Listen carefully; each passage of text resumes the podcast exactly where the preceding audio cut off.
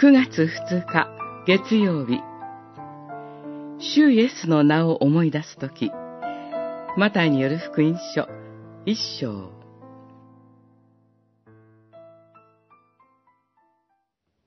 見よ。乙女が身ごもって男の子を産む。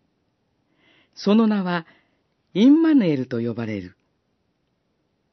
この名は神は我々と共におられる。という意味である。一章二十三節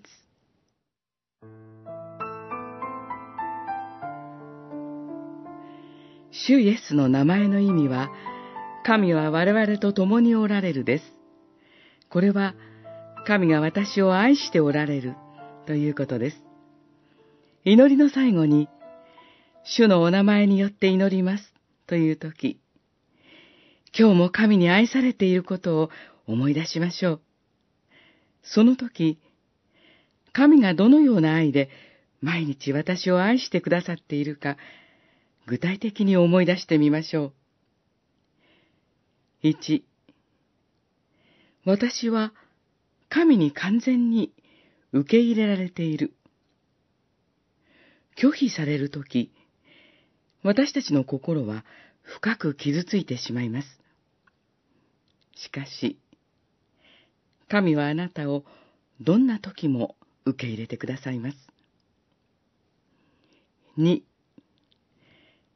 私は無条件で愛されている。あなたがどのような状態でも、神はあなたを愛し続けてくださいます。三、私は完全に許されている。神は生まれる前からあなたの最悪の罪をご存知です。神はその上であなたを愛して選び出されました。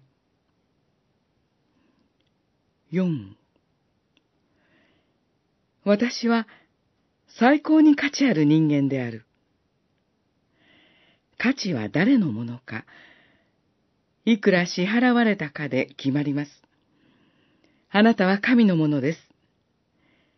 あなたのために、主イエスの尊い命が支払われました。